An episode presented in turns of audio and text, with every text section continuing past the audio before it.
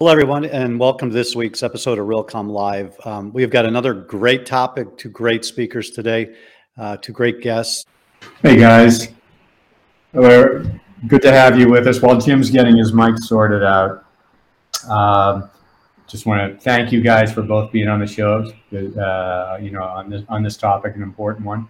Uh, hey, Nick, Nick, Joe, why don't you just take a couple of uh, a minute or two, introduce yourselves, a little bit about uh, you and your companies and your relationship to the topic. Why don't we start with you, Nick? Sure. Well, good afternoon, everyone. Good day, I should say. Uh, Nicholas Stella, Senior Vice President of Technology Infrastructure at Vornado Realty. As you can see, Vornado has over twenty-six million square feet of space and property that we own and manage, mostly concentrated, concentrated in New York City. We have a, um, a large single property in Chicago called the Merchandise Mart, and several properties in and around San Francisco. Um, the big, uh, the, the big project recently is the renaissance of the Penn Plaza District. There is approximately twelve to fifteen million square feet of a campus-like setting in this uh, heart of New York City that uh, we've uh, partnered partially with the state of New York um, to help redevelop, in addition to uh, our own properties. The, the Farley Building was a joint venture of, of sorts, and uh, we continue to make strides and upgrades in and around that uh, fantastic location. Great, thank you. Hey, Joe, uh, a little bit about you and Related in five G. Thanks, Howard. Good afternoon, everybody. I'm Joe Rich. I'm C I O here at Related, uh, based in New York. Uh, we are a owner, operator, developer, fund manager. Flip to the next slide. Um, and we operated many different asset classes of real estate. Um, you can you can see the slides, but the company got its uh, its original start and uh, is still core competency in, in affordable housing. So uh, it's it's very important uh, to to our mission as as well as all of our asset classes. Uh, some quick numbers. Uh, here, so you can see about Related, the size of the portfolio. You can see we have uh, quite a few residential units um, with fifty-five thousand affordable units. With the largest uh, single private affordable operator in the U S. And like Vornado, uh, Related mostly self-manages most of our assets uh, as well. All right, guys, does my sound a little better? Much, Much better. better. All right. You know, the, those uh, those bugs in the networks, have no idea. So, um, Howard, thanks for filling in. Guys, as I was saying, we've been through a, a number of iterations on, on telecommunications leading up to five G.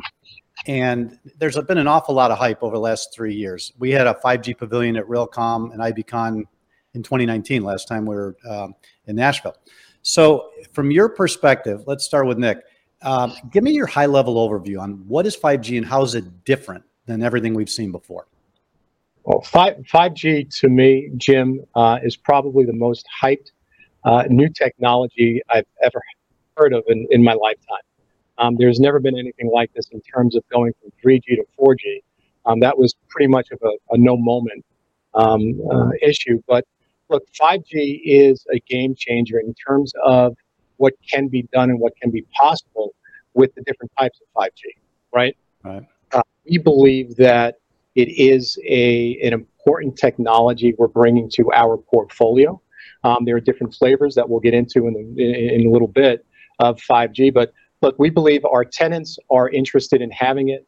Um, we are very, um, very interested in providing it for them.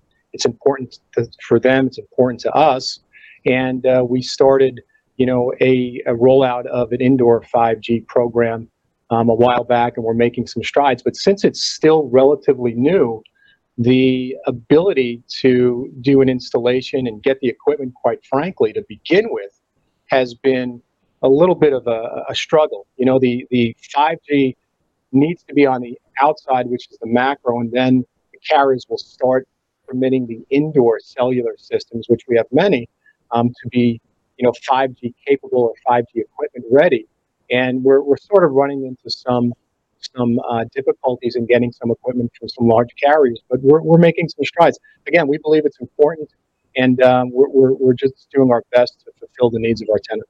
Well, well, if you think about it, you know, cellular communications, you think about your cell phone as you're driving down the freeway, but statistics will show you that most mobile communications takes place inside buildings. So it's kind of ironic that the carriers spent all their time, money, and energy on the outside when most of the activity was going on, on the inside. And I can't tell you the number of high profile big buildings I've been in where I'm on the fifth floor and my cell phone doesn't work, right? Right. So I had, I was under the impression that one of the things I liked about five G was that it was going to focus a little bit more on the inside, and we'll get into that in a little bit. Joe, how about you? High level, what do you? What is five G to to you? So, uh, like Nick, I, I'm also uh, stunned by the amount of buzz around five G and the amount of market amount of marketing around five G that the carriers are are are doing, despite where exactly we are. And um, so, if we talk about five G, I think there's there's three varieties: we, low band, mid band, high band, or uh, ultra millimeter wave. Now the uh, the lower bands are are kind of the souped up L T E, souped up four G, uh, but five G has great potential in terms of lower late lower latency, higher bandwidth, more capacity, um, incredible uh, potential. And so where we are today, I'll, I'll throw out a quick anecdote. Uh, in, in New York City, uh, a lot of the carriers, most of the carriers have what's called five G E. Um, and I think that's just a different marker for L T E. And I received a phone call yesterday from one of our senior execs, said, how do I switch five G off? Because it doesn't work in the back of a, a car in New York City. So I had to, we had to switch down to L T E to, to standardize. So that's the state of the, the macro network. This is an example. But where we're going in building, you know, many of us uh, for commercial office buildings have, have built out uh, extensive uh, D A S networks in our buildings. And um, the good news is for five G, there, there's going to be some work to upgrade to the low band and mid band five G. And that's where the, the focus and the energy is right now. The high, high band, millimeter wave, ultra wide band, if you will, uh, five G is something very different. It it's uh, it has the greatest potential, but it's also at, in the current state of the technology, it's it's the greatest cost because it's a completely different architecture. Mm-hmm. Most people today will tell you if you're going to architect for a millimeter wave, you have to rip and replace your D A S system because they're, the number of antennas are different, the types are are different. Um, the See, coverage that's not what the market. That's not what the marketing yeah. suggests.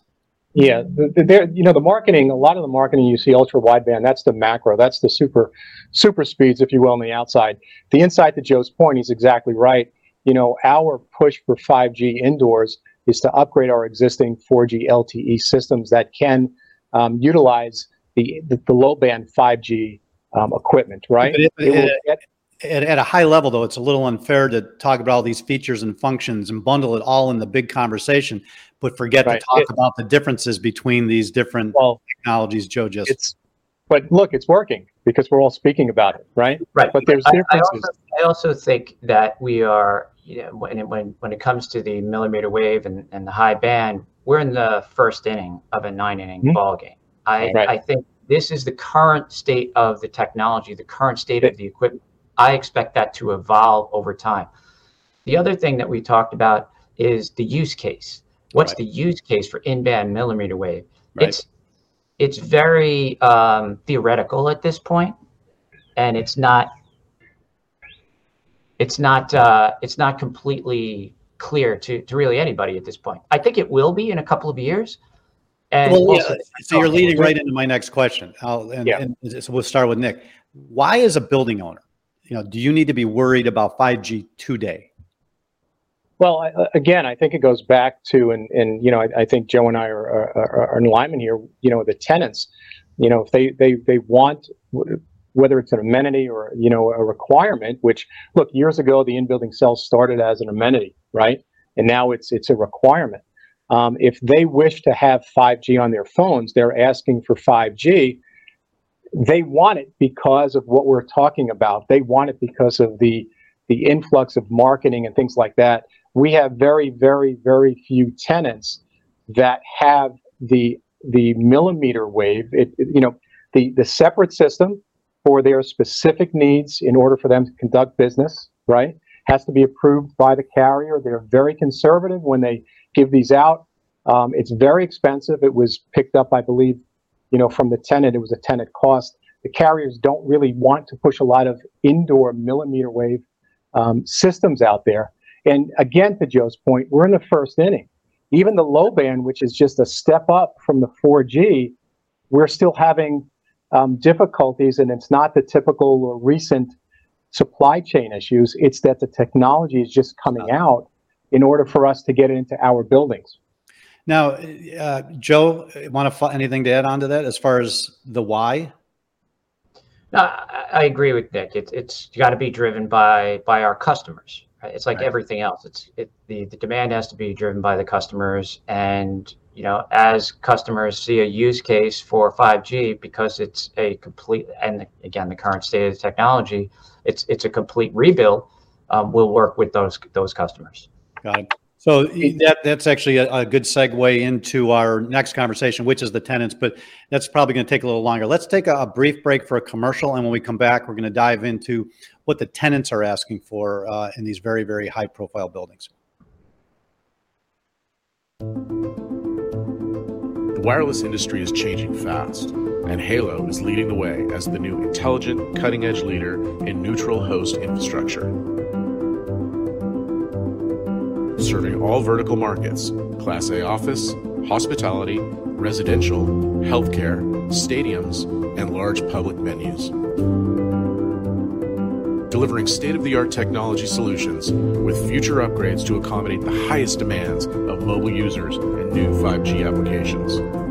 A trusted and proven partner to all wireless carriers, REITs, owners, and developers. The Halo team is leading the industry with the highest standards in mobile and wireless communication. A trusted and proven partner to all wireless carriers. The future of wireless is now, and Halo's full-service turnkey solutions are solving our clients' communication challenges today and in the future.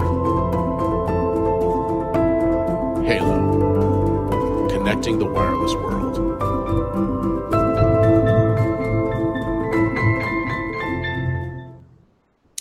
All right, guys. Um, actually, before we go on to the tenant conversation, uh, I'm going to take a quick left turn. Um, we, I got a question from one of our uh, audience that was right in line with what we were talking about before the show started, which was um, the relationship between um, uh, five G millimeter and, and Wi-Fi. Um, so any quick comments on, you know, for somebody who's looking to build out a big, big infrastructure on uh, the difference, what you guys have seen so far? Sure. Uh, I'll, yeah, that's good. I think uh, in terms of Wi-Fi six and millimeter wave, I think they're completely different products for different applications because of the the nature of the amount of bandwidth and, and capacity of, of both of them. Now, Wi-Fi six is obviously a vast improvement over the current state of Wi-Fi, Wi-Fi five. Um, we're, we're absolutely looking forward to that. Mill- millimeter wave is is many steps above that. It's also further out into the technology curve than Wi-Fi six is. Um, to give you an example, it's called six because it, it operates on a six gigahertz range. So if you take one to one hundred as the range for wireless communications, just as an example, with Wi-Fi six operating at six gigahertz, the millimeter wave range is about twenty-four to sixty-seven gigahertz. It's, it's much higher up the scale. Um, which will allow for a lot more applications to it. So it could be a competing uh, application, but I think there are applications that don't exist today that just won't work on Wi-Fi six in the future. But it could also, if I may, it could also be a stepping block, if you will, to to millimeter, right?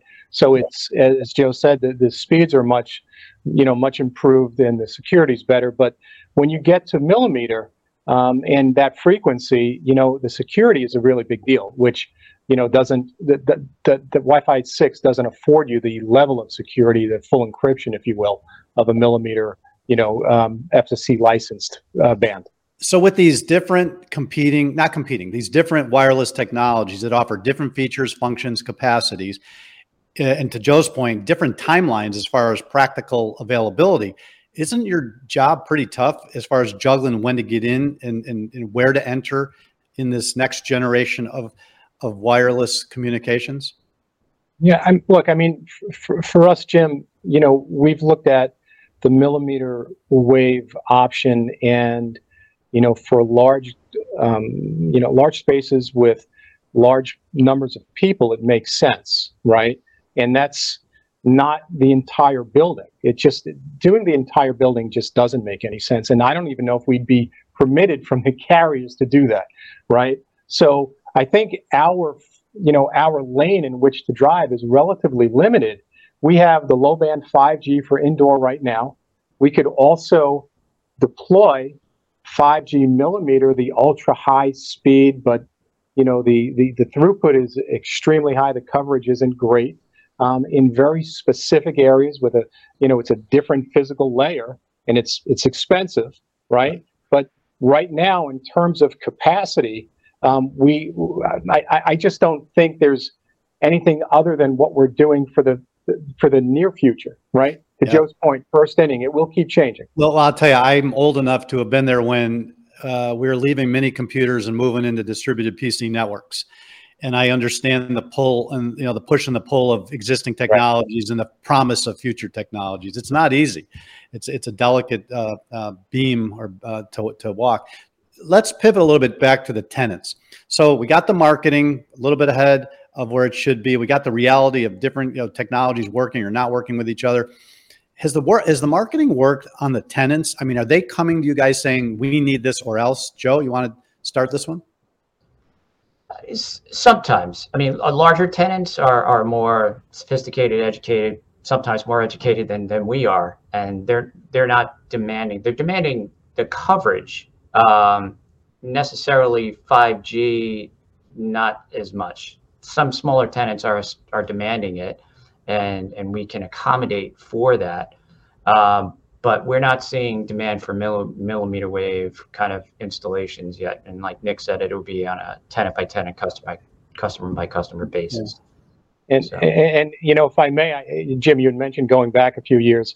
So when we started this endeavor ten, twelve years ago, probably even longer, um, you know, people would ask about cellular coverage in general. And it would be, do you have it? It'd be nice to have, right? So that that's done a one hundred eighty degree turn.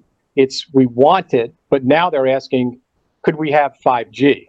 It's right. It's not a demand, but you know, we we just like we did at the beginning, we'd like to provide them with what we can. And you know, again, I agree with Joe here. It is um, not a hard and fast demand. The requirement of in-building cellular is more of a demand. It's a, it's a nice to have with five G, um, with the exception of the very few tenants that may have millimeter because of their specific needs.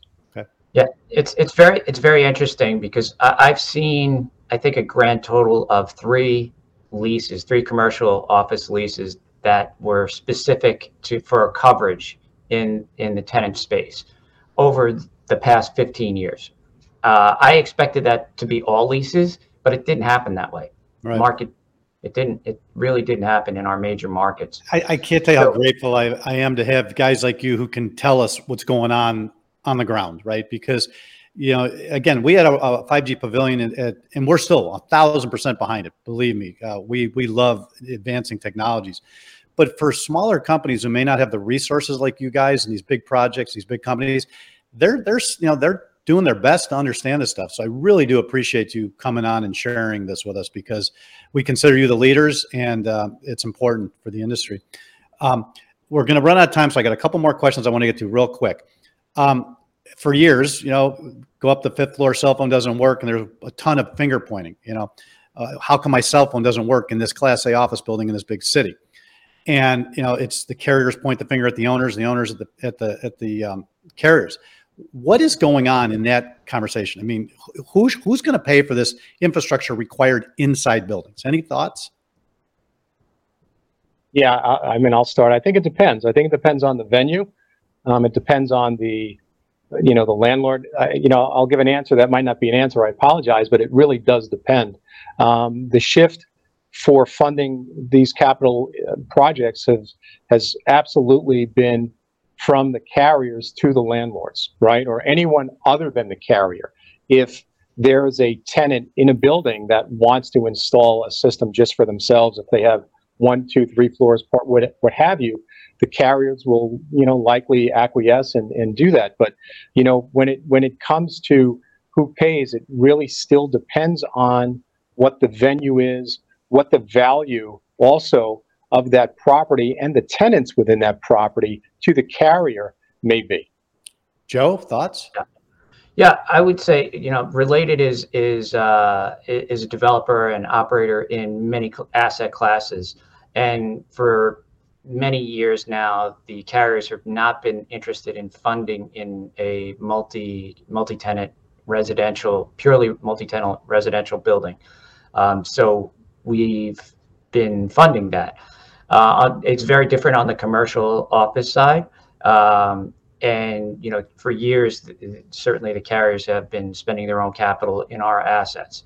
Um, I agree with Nick that that party is very quickly coming to an end. And, uh, you know, that's a hard conversation for guys like us to have internally. Yep, I get it. Our our our, uh, our senior management doesn't understand why. Right. What's the difference? So um, it's it's fine. It's it's a it's a conversation. Um, but I, I also understand it, you know, again, as going back to five G, if we're running a private network at that point, um, it could be potential uh, opportunities for us as, as uh, owners and operators as well. And, mm-hmm. and that would be true of any size, you know, real estate developer that has to put in a private network. If you have to pay for it, you should be able to monetize that, that asset. And okay. I think there's going to be new revenue streams that are available um, based on the technology. I, well, and we've been trying to be a conduit for years to get this conversation advanced, because I think we can agree on a few things. Uh, telecommunications is not slowing down. Mobility is not slowing down. People carry cell phones with them twenty-four hours a day. They need those cell phones to work inside buildings. I think we can, everybody on both sides can agree on that. And I, I would do whatever possible to bring all parties to the table to look at the cost side of this and make sure our cell phones work on the first floor as well as the fiftieth floor of any building in the world. You know, and uh, I, I think that carrier conversation has to continue. We're going to reach out to them. We hope to have them at Realcomm and IBcon, uh, and and this conversation is going to go uh, much deeper at the conference uh, because it's it's an important one. All right, we got a couple minutes left, real quick. Again, thanking you guys for not just being some of the smartest guys on the planet because of the companies you work for and who you are, but be willing to share that. What do you say to those smaller building owner and operators who don't have the budgets, the time, the resources to figure this stuff out? Small to medium-sized real estate owners. Uh, Nick, we'll start with you. What do you say to them? Yeah. So look, if if you know the, the the goal is to get coverage for this building, right? And it's not in New York City. It's not a two and a half million square foot property. Um, one of the things that might be useful is to understand your tenant roster, right? Understand and, and reach out to a, the carriers and ask them if, or the, the tenants themselves, and ask them if they have a larger nationwide contract with the corporate office that might have other offices across, you know, the state or the country, in order to help leverage them bringing in their products and services to that building. I found that to be helpful in some of the things that we've done. Joe? You know, I think uh, for smaller, if I'm, if I'm a smaller operator, developer, uh, taking on three carriers at the same time is is quite challenging. A lot of work. Uh, taking on one is challenging. Three is is really challenging. You're, you're just not going to have the resources. So, you know, third-party operators like Halo, who we had uh, earlier, are, are a great option. Um, you know, and it, if you you could also work with, with them to try to create that revenue stream in the future for you. It also depends on what your your business strategy is on the development. Are you developing, leasing, and, and selling? Are you is it a long-term hold? It really depends. Um, but to Nick's point, whatever you're doing from a real estate perspective, you better have coverage indoors. You better have co- yeah, and and from our perspective, you know, the Realcomm IBcon community, you know, we have no dog in this hunt. All we want is for mobile devices to work inside buildings for a lot of reasons. So if there's anybody listening, a smaller organization, reach out to us. You know, we can maybe get a group of you together and, and approach, you know, these companies to you as together as a group, as opposed on your own. I don't want to say the word consortium. That sounds too complicated, but um, we, we're going to try to act as a conduit in this conversation, and because uh, we think it's important. So guys, we are out of time. Um, and, and we didn't even get to C B R S. No. IoT, immersive, all the other things that are going to be a result of five G and beyond. So could I ask you to leave the idea open and coming back and continuing the conversation? Sure. We'd love to. Awesome. Absolutely. Awesome. And then again, we're going to be covering this this topic in detail at the event, and we're going to have the vendors there, hopefully the carriers, the, the building owners. So we're going to have every, all the stakeholders in the same room. Hopefully we can advance this conversation a little bit faster. So uh, as always, always a pleasure to see you. Um, thank you so much for being here, and you guys have a great day and a great weekend. Thank you. Bye-bye. Bye-bye. All right. With that, let's bring on Howard Berger in the news. Uh, boy, this week was a busy week. Uh, like all the news uh, really popped up, and we got a lot more things going on. And Howard, your job was harder this week, so I'm going to turn it over to you, and, and you can bring us up to speed. Oh, thanks, Jim. And, and Joe, Joe, Nick, that was an uh, I thought it was a really important conversation. I think your perspectives as owner operators really clarified a lot of the confusion around five G. Uh, looking forward to our next conversation and furthering the discussion. Thanks for joining us today. So uh, first, a few new a few news items from our weekly briefing. It goes out every Thursday morning in our uh, in our advisory. Uh, so a few weeks ago on live, we met with David Nussbaum. He was founder, C E O of Portal. It's an L A-based company taking holoportation to the next level. Uh, and now, as a technology, telepresence, it's been around for decades. In fact, we even showcased it by teleporting one of our keynote speakers from London to Dallas on the main stage at Realcomm in two thousand one. Now, I, I got to tell you, two decades has made a big difference. And what David has done with this technology will absolutely blow your mind. Uh, so for our lead story this week, we've given you a link to the show.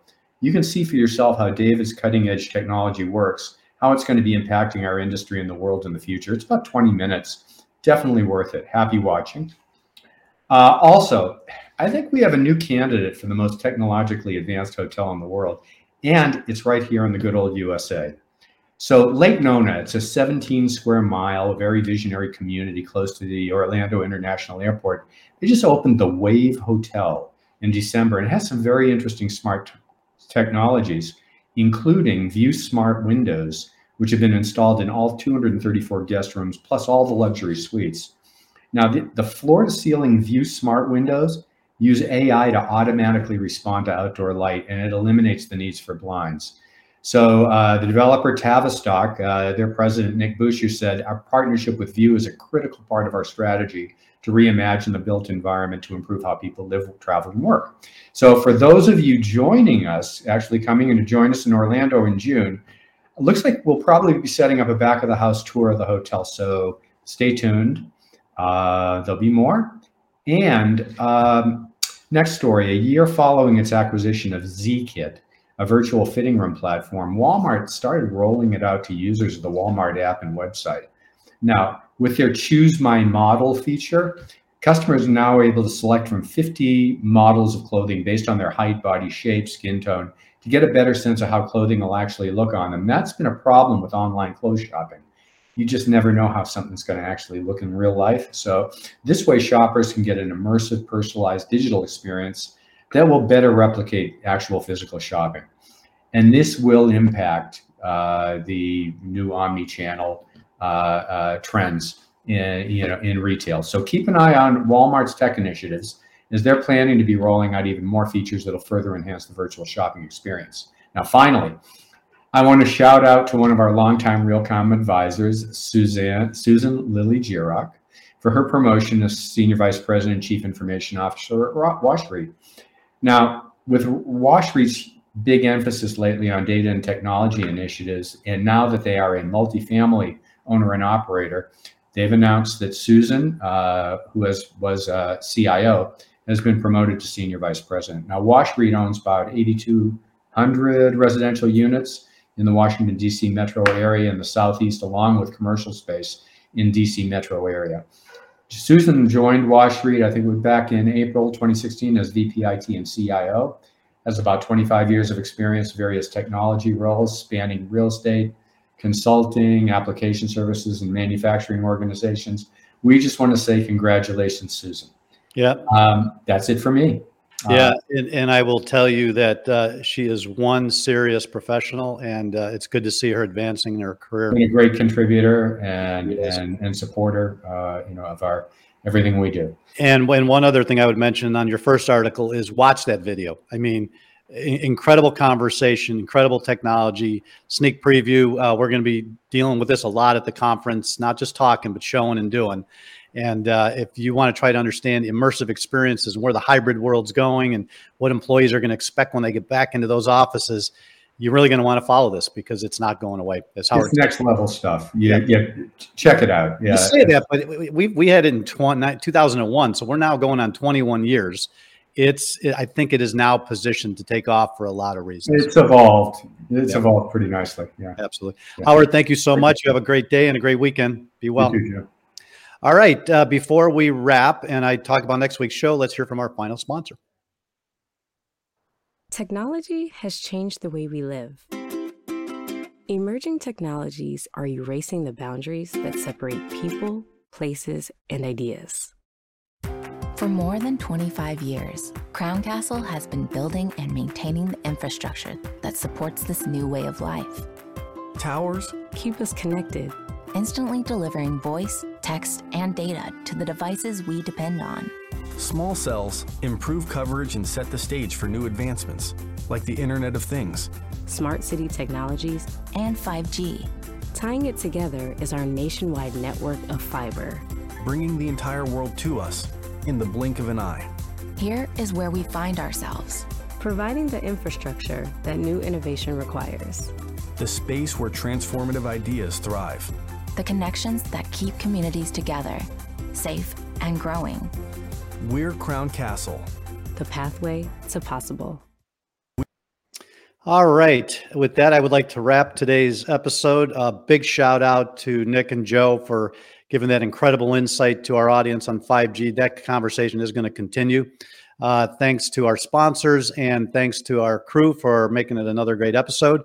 And next week, continuing that theme of uh, virtual immersive experience, what to expect in the office, we got a real treat for you. One of our longtime friends, Adrian Belichescu from the Standard Vision, is going to talk to us about uh, some things that you can't even imagine. Um, we actually had a uh, one of our hybrid events in Adrian's studio in Los Angeles. I just heard he's moved uh, to a new studio on Melrose. He's got all the latest and greatest. You're not going to want to miss that episode because immersive is coming to an office, a mall, a mixed-use project, uh, a residential apartment near you. So with that, thank you to everybody. You have a great day, great weekend, and we'll see you next Friday. Be well, and peace to our friends in Ukraine.